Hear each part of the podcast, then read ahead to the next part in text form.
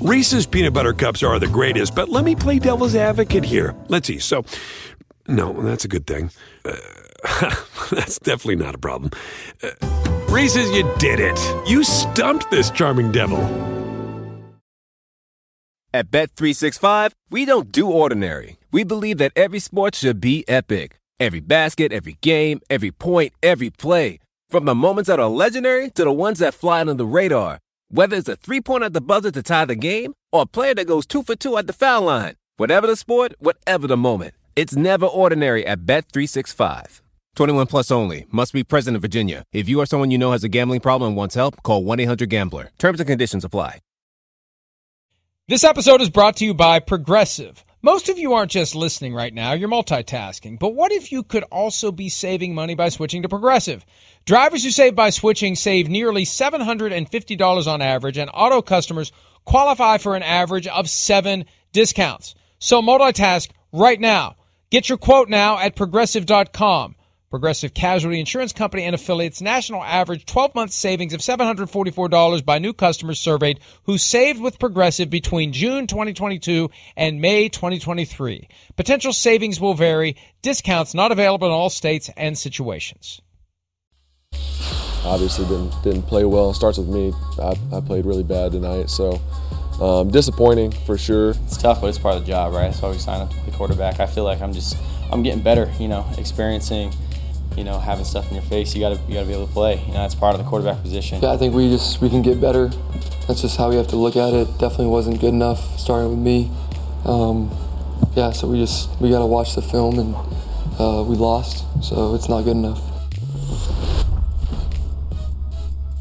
A couple of the guys who didn't have their week one game go the way that they would expect. Hey, that's what happens. For every winner, there's a loser. And for every Monday in season PFT Live, we give out superlatives. Mike is going to be with us every Monday this season, so he's going to be part of the superlatives. Let's get right into it, Mike Golic. Give me anything you want, any award, whatever title, however you want to do it, go. How about the what the hell are we doing in the NFL award? The, the, the Za'Darius Smith roughing the passer. You knew I would start on the defensive side of the ball for the Packers, the roughing the passer on Jameis Winston that was called blew my mind. I understand the safety factor of, you know, the, the, hitting in the head and the defensive side of the ball and protecting, you know, got to protect the quarterback. I get it. I, I, I understand it to a point. At times, Mike, they go too far. In the secondary, they go too far on if the if a hit is hard, they throw a flag and they decide later what's going on. But no matter what, it's costing you 15 yards, you know, on a hard hit. Roughing the quarterback has gotten ridiculous. You can't hit him low. We saw that in the Miami game on a player who was falling. I thought that was kind of a bad call.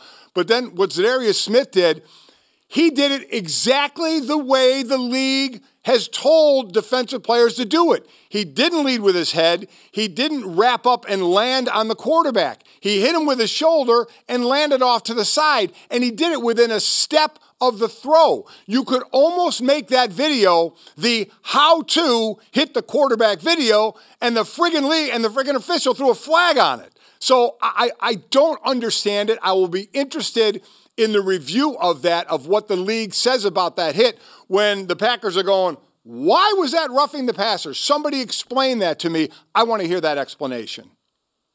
Yeah, and uh, we, it seems like we have that every few years where some of these – calls that end up being roughing the passer. Yeah, what? It's just he he hit him too hard legally.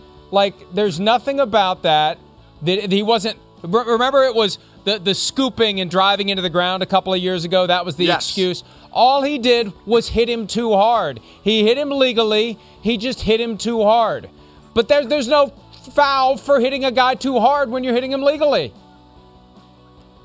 I, I, I, I, Mike, it blew my mind. I mean, I, I, get protecting the quarterback, but there has to be something to where the defense is allowed to hit the quarterback to at least make the quarterback think, you know what? If I stand in the pocket and throw the ball, there's a chance I may get rung up. And he got rung up there in a perfectly legal hit, in my opinion. And if you're taking that away, there, there's, there's a certain amount of, of fear, is the wrong word, But quarterbacks have to know, receivers have to know, hey, it's a game where you're going to get hit. And if you can't even get hit like that, again, I need to hear the league explain why that was. And the only thing I can think of is if the referee thought it was a little late, which no way, shape, or form did I think that was late. He took one step as he threw the ball. It seemed like a perfectly good hit. I think he just got hit so hard that we're not used to seeing those kind of hard hits anymore. When we see them, they're always Yeah. penalties. So you know, um, but you, you make a good point. Tom Brady complained recently that with these fouls that get called on defensive players, whether it's hitting the defenseless receiver, whether it's hitting the quarterback illegally, so much of that flows from the offensive player taking advantage of the rule. The offensive player failing to protect himself at times deliberately. The quarterback throwing the hospital ball, knowing that if the receiver gets blown up, you're going to get 15 yards. Or the quarterback not doing the Tom Brady chuck and duck that we see from time to time to avoid contact, holding it a little bit longer. You take the hit, you get a foul. Well, it's on you for holding it too long. That's Brady's argument. So, um, you, you and, and hey, Winston paid the price. He took the hit but he got the 15 yards. He shouldn't have gotten the 15 yards.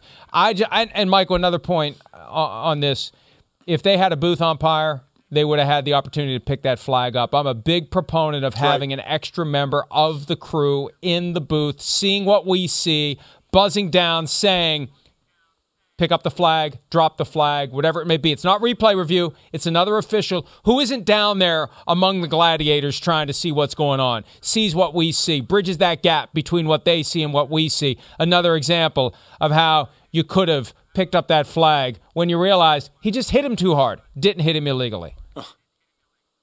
Uh, listen, I couldn't agree more. I do think they should have that extra guy in the booth. And what you talk about in the secondary, I've talked for this years on radio and TV. It's the receiver because they're changing their level. You know, where they catch the ball, and then after they catch it, how their level changed. The defender could have been starting to attack you know, between the shoulder pads and the waist. But after the receiver catches the ball and their level changes, now all of a sudden it catches them a little bit in the head.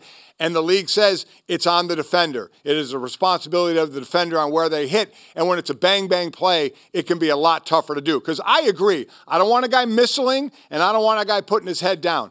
I don't care where we are in football now or where it was 100 years ago. The one thing that was always constant was see what you hit. So I am a firm believer in not putting it down and hitting with the crown of your head. I completely understand that. So if you see that and a guy launches, I agree with the penalty.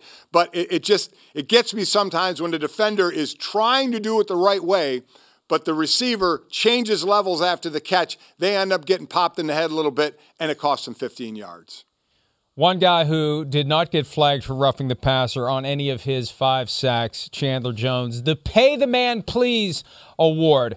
Mike, this is the one guy who was doing the hold in thing, kind of, sort of, this year. We saw that throughout the NFL because the fines are now $50,000 per day in training camp.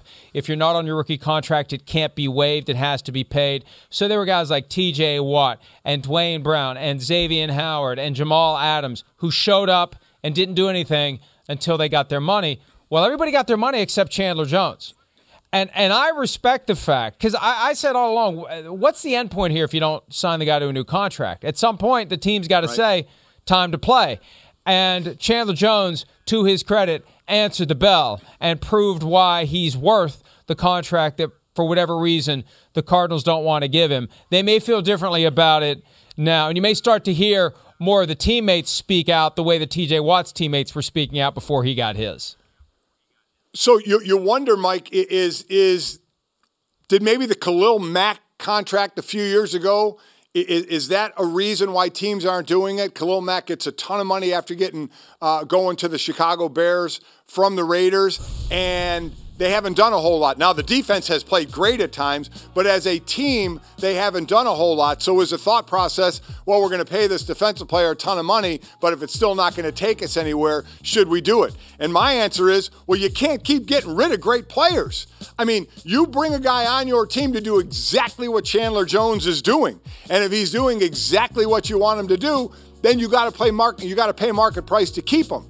And that's how I think you become a, a good team is to have guys like that. And what you have to do, that's just on management to be smarter with the cap both now and in the future. You got to look three, five years down the line on where your cap number is going to be so you can say, yeah, this guy deserves to be one of the high paid players in the league. And we're going to do that because we've done the money right. We know Kyler Murray is going to come up at some point, but this is the time where you can do something like that before you have to pay your quarterback big money, like Mahomes did. And even when they paid Mahomes, they still had a two year buffer before that was going to kick in. You could possibly do that with Kyler Murray as well. So you got to be able to spread that out over a few years with the salary cap and pay the guy what he's worth. That's how you stay a good team. The cap definitely an issue this year. The pandemic driving it down a net of 25 million per team. But look, when you have great players, you have to find a way to get them paid. I've said time and again, even though Chandler Jones wasn't drafted and developed by the Cardinals, he's been there so long it feels like he was. He was originally with the Patriots. It sends such a powerful message to the rest of the locker room when the players who have come in, checked every box, done everything that's been asked of them, developed, performed, excelled, thrived when they get theirs, instead of they have to go somewhere else to get it. And we're throwing out all this crazy money to guys who have never done anything for this team. I think it's so important when you have and, and most of your players are going to be young guys that you're hoping you can coax something out of them. Here's a shining example of what happens if you do everything you're supposed to do. Another reason why they should take care of Chandler Jones. I, I completely agree, and hopefully he'll get paid, and hopefully with that team, and they all gel uh, together and become the team everybody thinks they can uh, out in the desert. All right, I'm going to give out another one. It's the Oh Bleep Award and that's to uh, Penei Sewell. Penei Sewell, who was a left tackle for Oregon, and then is a top pick in Detroit and is, is, practicing at right tackle, has to start the season at left tackle against Nick Bosa, who is coming back from injury. But we know how Nick Bosa entered the league and how great he was. So you know, you wonder if, if deep inside in a private moment, Sewell's going. Oh, bleep, this is who I'm starting off with back over left tackle. Again, a position he's comfortable with because he played it at Oregon. He actually played pretty well. I mean, Bosa's first tackle, I don't think, came till close to halftime. Now, Bosa did get a sack in the second half, but I thought Sewell played pretty, I thought Penei played pretty well in this opener. I loved him in college. Great feet, great hands, gets to the second level really well. But when all of a sudden you got to go against one of the best def- defensive linemen in the league in your very first game, you know, that can be an uh oh moment. I thought he handled it pretty well. Yeah, and Nick Bosa praised Penei Sewell after the game. One of the realities, he opted out for COVID last year, so it is going to take a little time to get to where he would have been if he had had that full season of football. But exactly what the Lions need as they try to turn it around. And, and I, I, have got a little mini one to give out from that same game uh, the, the worst possible beat award. Scott Van Pelt does the bad beats. This is as bad as it gets. When the 49ers are nine point favorites and they're up 38 to 10. You're lighting cigars with $100 bills at that point if you took the Niners. And the next thing you know, yeah, and it's that, that sinking feeling. Oh, they scored a touchdown. Well, there's plenty more where that came from.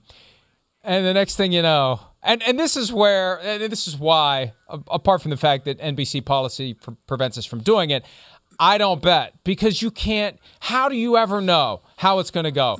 The, the spread was nine and the 49ers ultimately win by eight, and the Lions cover. I know there's not much they can take from that, but whoever had the Lions plus nine took plenty from it, Mike. Yeah, I don't have anything to say about that because I made a phone call before that game and didn't work out well. uh, all right, uh, next one not. for me. I, we already did pay the man. I'm going to go paid the man because this is an example of taking care of a guy that you need to take care of, and you do it before he exposes himself to risk in the final year of his rookie contract. That's Marshon Lattimore.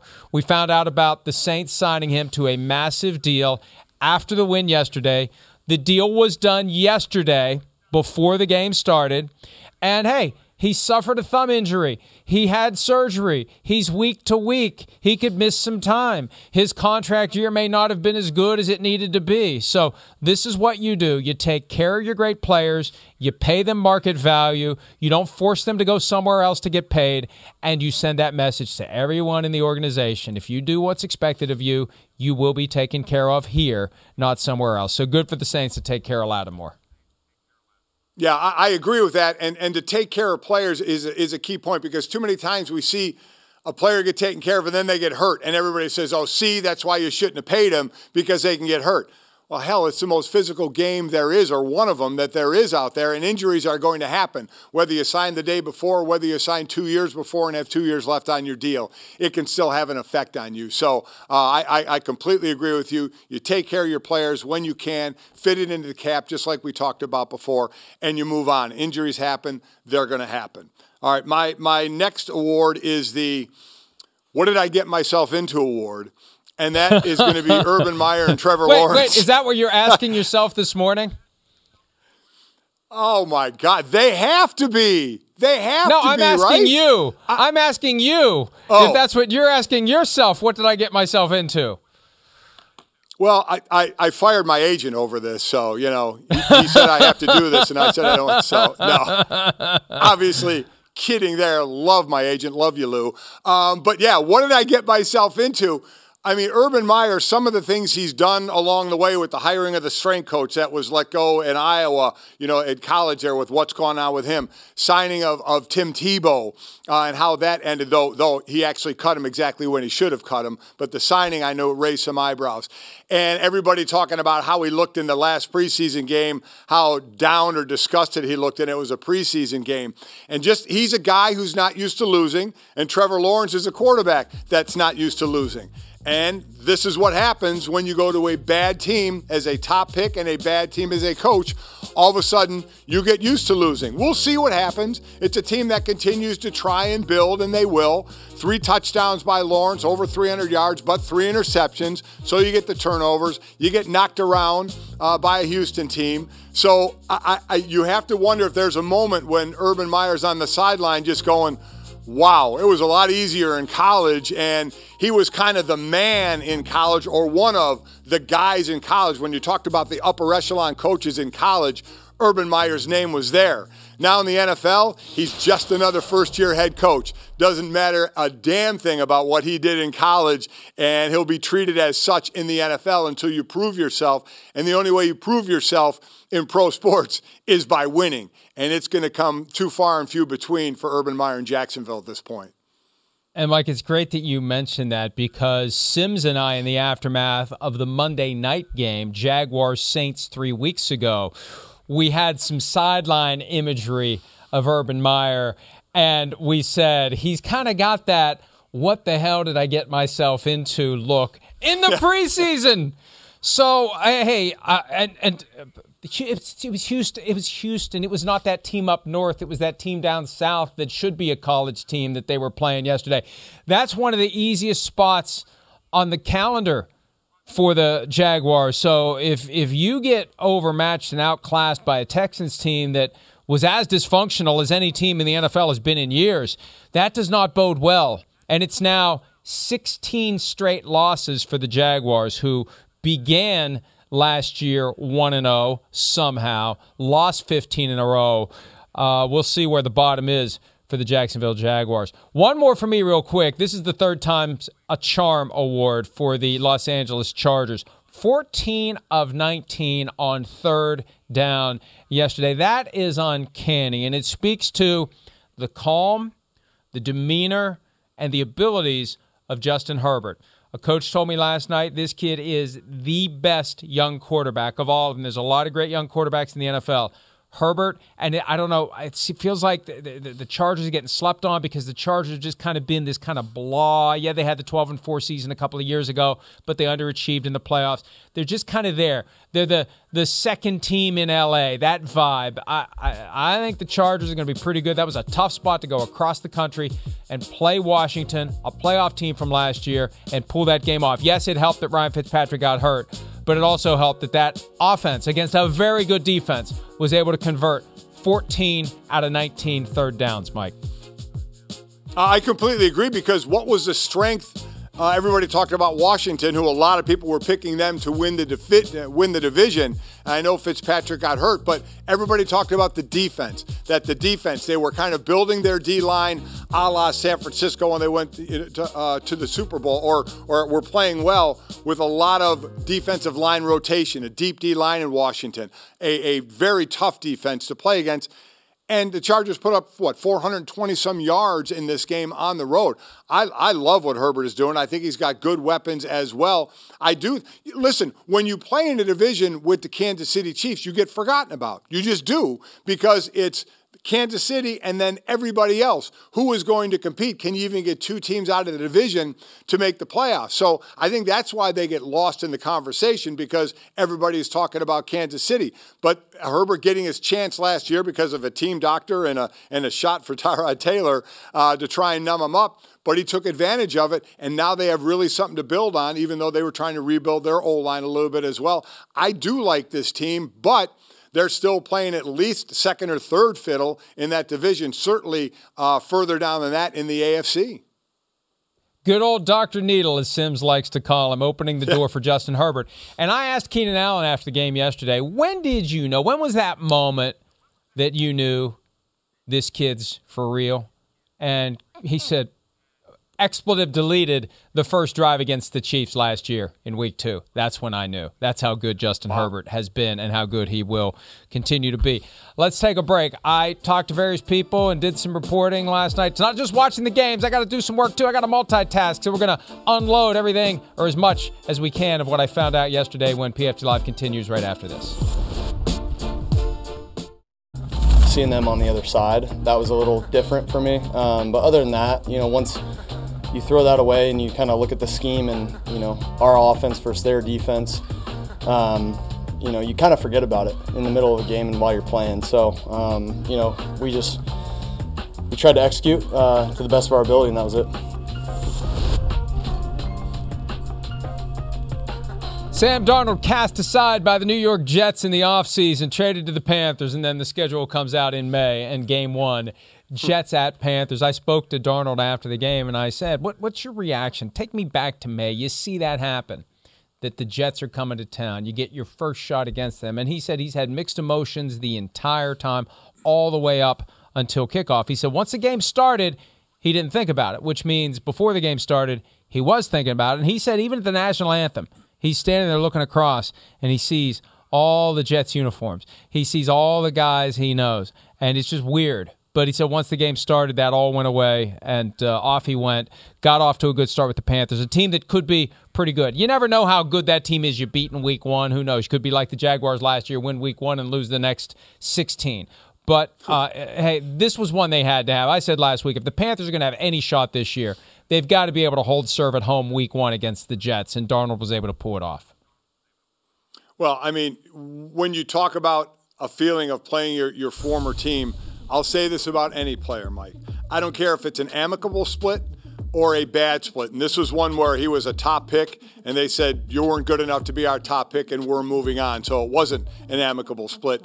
You want to torch your former team. Again, even if it's an amicable split, you want to torch your former team. And a lot of times, like Sam did, you're not going to come out and say that, but I guarantee you that is what's on your mind. So, like, without question, he got some satisfaction here. Runs for a touchdown. Certainly helps when you have Christian McCaffrey, who had his normal, what, about 180 some yards of total offense, just under 100 in receiving, just under 100 in rushing. It's a great security blanket to have to toss it to him out of the backfield. You know, missed on, on the quick out in the end zone. He missed an open receiver, did Darnold one time, because there, there was a lot of talk of, well, it was all the talent around him in New York on why he didn't blossom.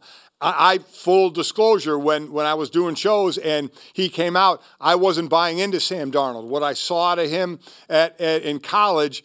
I, with the turnovers, I thought I would see in the NFL. And I wasn't as quick to put it on the fact he had lack of talent in the Jets. So the jury's still out on me on Sam Darnold as far as where he's going to be as a uh, NFL quarterback. But that feeling you have to have of playing your former team after them getting rid of you and getting the win, that had to be a sweet taste of victory for him yesterday. And Mike, I think the jury's still out for Carolina Panthers owner David Tepper, who seems obsessed to get a franchise quarterback. They threw Teddy Bridgewater overboard after one year. I thought that was premature. I think they would throw Darnold overboard after one year yep. if they they thought they could get that short list, one of the best in the game, and they've been keeping an eye on the Deshaun Watson situation. I don't rule that out as a possibility. Or someone else next year if Darnold isn't deemed to be good enough by the boss. Joe Burrow clearly was good enough last year. Then he had the injury in November at Washington. I've been concerned about whether or not he's going to be ready to go physically or mentally. You have your knee down there in the fray, bodies around it. Can you trust yourself to make your, your the throws you need to make without worrying justifiably about somebody hitting that knee? He was awesome yesterday in every way. But the moment that fascinated me, overtime, Fourth and short. There was a fourth down that they went for in their own end earlier that gave the Vikings all the momentum back. But here it is, overtime, 50 seconds left. He sees the Vikings crowd the line, fill the A gaps, and see, he goes to the helmet. He told me afterward he changed it to a pass. And when he got the ball and when he went into his drop, he made three reads. First guy covered, second guy covered, third guy was CJ Uzomah. And he said they've been running that play in practice for two years. This past week was the first time he ever threw it to him in practice. And he said, I'm glad I did because I have a feeling if I hadn't, he wouldn't have been ready for it in the game. And uh, it worked out perfectly for the Bengals, set them up for the field goal with no time remaining in overtime to get to 1 0. A game that I, I, I, tell you what, it was one of my best bets for the week. I thought the I saw Vikings favored by three. I thought the Vikings would outclass the Bengals. Joe Burrow and company proved me wrong. And that moment, that was the moment that, that a tie became a victory for the Bengals. Yeah, listen, I, I, loved what he was trying to do, whether it was the, the, the, motion receiver he may have wanted first or the other side he may have wanted second, but go because in all honesty, Minnesota didn't play it horribly once he checked to that play because the first couple options uh, were gone for Burrow and he went to his third option and to, to get the completion. So Minnesota did not play it bad, but it was nice to see Burrow. Well, we saw what Joe was doing last year before he got hurt. He came in and awesome. as, a, as a rookie was playing extremely well. And then to your point, and – Listen, this isn't rocket science. I'm not saying anything that's new. When you come back from an injury like that, there's the physical part of the doctor saying, You're fine. You are cleared to play. And then there's the mental hurdle that every player has to get over, decided depending on what that injury was, to when can you just let it go out there? When are you not going to worry about the trash that's around your legs where you're looking down at that more than down the field? You're trying to get away from that more than look down the field. So you have to get past that. And that's not happening until we get to the live games like this. So to see Joe what he did last year and then pick up again and start out with a Cincinnati victory, though Minnesota give him credit 10 points at the last 10 points to tie it up and go to overtime for Cincinnati, that's when every Bengal fan had to be going, yep, yep, here we go. We had this game go. won. Now they tie it. We're for sure going to lose it in overtime. And they win it in overtime. What a great mental and moral boost it is for that team to do that. But for Burrow, he came in day one, Mike, last year, and, and I think to me it showed he had command of that offense. So, and, and that's really only going to get better. When we talked earlier about rookie quarterbacks and what their personalities are, Joe came in and took control. For a guy who just had that one year in college and he blew up, and all of a sudden he's the top pick, you know, in the draft, he has handled and carried himself extremely well. We mentioned earlier the Ryan Fitzpatrick injury. That's a hip. They're doing an MRI today to see how bad the damage is. There's concern that the ball came out of the socket, and of course, it's going to cause damage going out, coming back in. He may miss some time. He's expected to miss some time. The question is how much. I'm told Cam Newton not on the radar screen yet. It'll be Taylor Heinicke and Kyle Allen. But if if one of those guys goes down, you know, at some point the trail of breadcrumbs may lead Ron Rivera right back to the guy he was with for nine years in Carolina. The big factor to keep in mind there uh, is that the, the, relationships, not just between Rivera and Newton, Mike, but the assistant coaches who are in Washington now that used to be in Carolina. That's something to keep an eye on. Well, more on that on PFTPM. We got to go because when we return, it's our first Sunday statement draft of the year with Mike Golic and Mike Florio. Mike along with Mike. We'll be back with more right after this.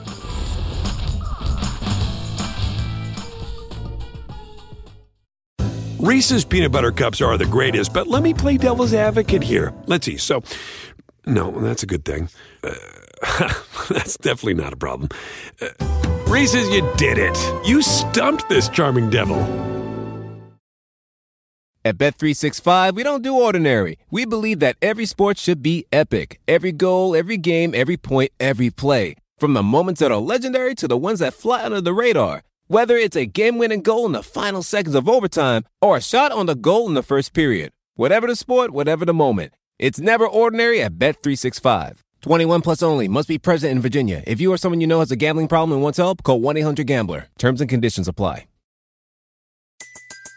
Everybody in your crew identifies as either Big Mac Burger, McNuggets, or McCrispy Sandwich.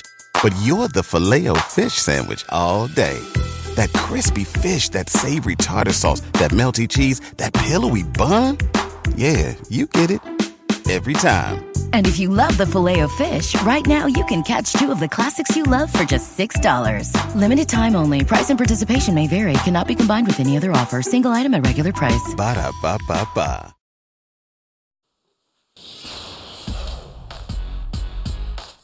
Sunday statement draft for the first Monday of the 2021 season. Mike Golic, Mike Florio here with you. And Mike, this is your first time. Here's how it goes trivia question to determine the first pick in the draft. We initially had the easiest of cupcake questions for you. We have worked to make it just a little more difficult. Your first career sack came against the Bengals. You sacked Ken Anderson. He would exit the game. Boomer Esiason would come in. Who caught the Boomer Esiason touchdown pass to make it a one point game in the fourth quarter? Who caught that touchdown pass?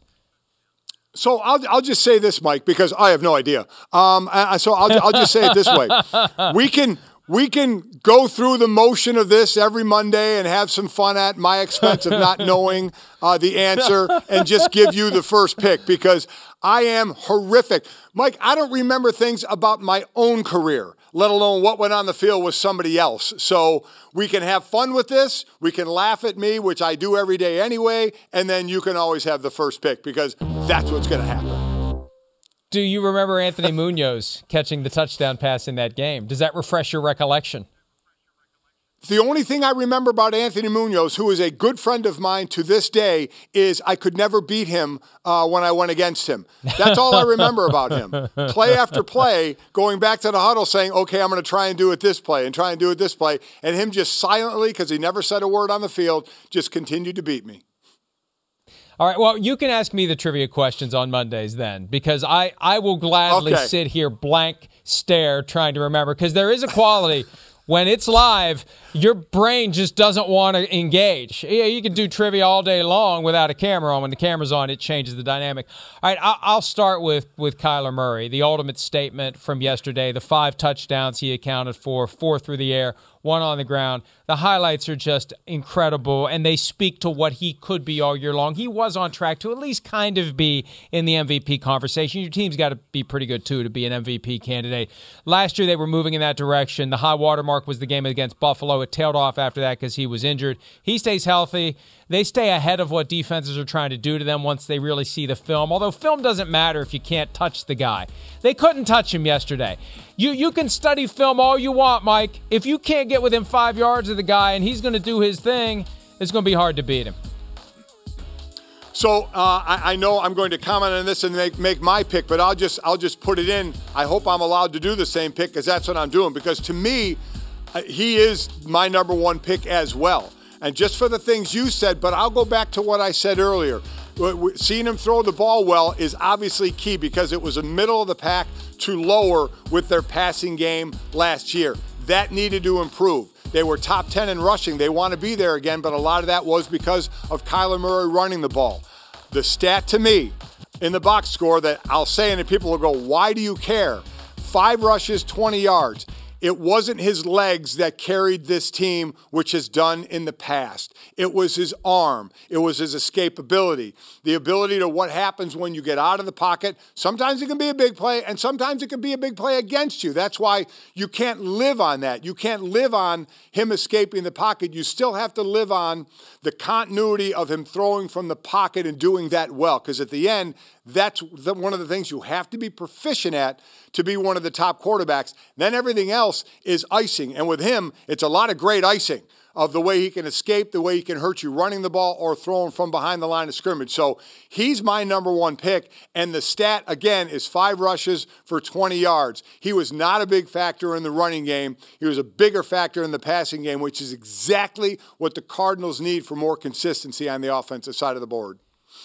Since you are the new guy, we will allow you on this one occasion to double up. But it is a draft. So once one is gone, he's gone for good. And I'm not going to complain because I thought you would have taken somebody from the Saints. I'll take somebody from the Saints. Actually, I'll violate the spirit of the draft and I give Simms a hard time every time he does it. I'm taking the entire Saints organization because Sean Payton said it himself. It was the biggest statement anyone made on Sunday of week one. And it was neutral site out of the Superdome we, we would have been impressed by 38 to 3 in the Superdome. To do it in Jacksonville after everything they've been through, as you discussed earlier in the show, what the Saints did to the defending one seed in the NFC, a team that was 13 and 3 each of the last two years, to splatter them both sides of the ball, push them around, make them look like a JV team. That was impressive. And it's a reminder just because they've changed from Drew Brees to Jameis Winston the Saints are fundamentally going to com- uh, continue to be a very, very good team in the NFC.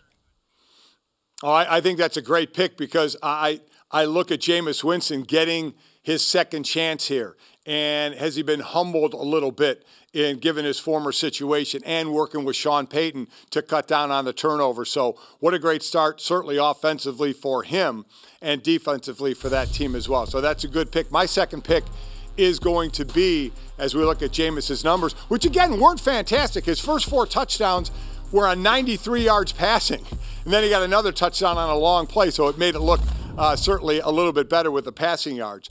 My second pick is going to go to the Pittsburgh Steelers.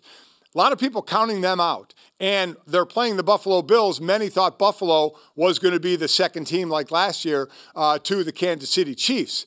And they're, you know, Pittsburgh, uh, in this game, what is Ben Roethlisberger going to do? You heard Mike Tomlin in his soundbite. You lose your one of your linebackers before the game even starts in warmups. And it wasn't really the offensive side of the ball. Under 100 yards rushing, Ben has under 200 yards passing. It was this Pittsburgh defense, which, let's be honest, when you say Pittsburgh Steelers through the decades, you think of defense a whole lot because of the number of great players they've had on that side of the ball. And that defense stood up here again to stop a very potent Buffalo Bill offense, which many thought was going to run up a score on Pittsburgh a little bit here. So I thought the Pittsburgh Steelers maybe uh, had a lot of the naysayers put a sock in it just for now to say, you know what, we're not done just yet. I will go, and and you're absolutely right. That was on my list. The Steelers were awesome, and uh, they may not start 11 and 0 like last year, but they're going to be a contender in the AFC. We need to take them very seriously. We also need to take these Seattle Seahawks very seriously. Russell Wilson, four touchdowns yesterday in a new offense with Shane Waldron getting things rolling. And last year they got things rolling, but defense has caught up with him. That's going to be the challenge this year. We're going to see the Seahawks do great things as long as they have Russell Wilson. The question is, can they stay a step ahead of what the defenses see on film, what they do to counter? Can they be unpredictable? I talked to Wilson about that after the game yesterday, and he understands and he agrees that unpredictability is going to be a key component for that offense to be as good as it can be wire to wire. He had that beautiful 69 yard touchdown pass to Tyler Lockett. He throws the best deep ball, Mike, I think, in the NFL. And I asked him, what he feels like, what goes through his body when he throws that ball. And he said he loves how everything goes quiet and everything is peaceful and it's silent while the ball's in the air. And he just watches for a Tyler Lockett, who he said is like a center fielder in baseball, to run under it and go get it. It's it's an awesome moment when it happens and he uncorks the ball. There's a touchdown pass he threw earlier to Tyler Lockett. He had one to DK Metcalf as well. Gerald Everett got in on the act for the Seahawks. Four in all for Russell Wilson to go to Indianapolis and start the year against a very good team in a hostile environment. And there's that deep ball down the field to Tyler Lockett for the touchdown. To win there, uh, a huge way to start the season for the Seahawks, Mike. And what you said is true. He throws the best deep ball. Watch deep balls get thrown. He puts more air under his than anybody else, and that gives his receiver a chance to catch the ball. He did get sacked three times. He's still getting hit, and he'll get hit too much, but he's used to that. But uh, that's a great pick. My last pick is going to go to the Cincinnati Bengals. Not many times they're picked high in the well, they do pick high in the draft. I shouldn't say that, but not for a good reason. Here is a good reason. Not the, the win was great, but the fact that they had the lead and did what the Bengals do in the past, gave up the lead all the, all the way to go to overtime, where again, every uh, fan and maybe even some players thought, oh man, here we go again. We're going to blow it after we had a lead on this team. Yet it took them the entire period of overtime to dig out that win. So, from a, a, a, physical standpoint, the win is obviously the most important thing. But to come out from under that, from the moral side of this is a game we normally blow it and we've blown it in the past. We almost blew it here in regulation to go overtime, and then we were able to pull it out. Big kudos to a team that's been trying for a whole lot of years to get themselves going. Yeah, if Joe Burrow is healthy and able to go, that team can be very, very good. One quick honorable mention on the way out the door because we got to take a break. Teddy Bridgewater and the Broncos awesome yesterday against the Giants. I had to mention him because I don't want my email box to fill up with all the people saying, "Why didn't you mention what Teddy Bridgewater did for the Broncos?" He was great, and uh, they may have found somebody who can help that team turn around what has been a recent run of not very good football. Let's take a break. A quick Ravens Raiders preview when PFT Live concludes right after this.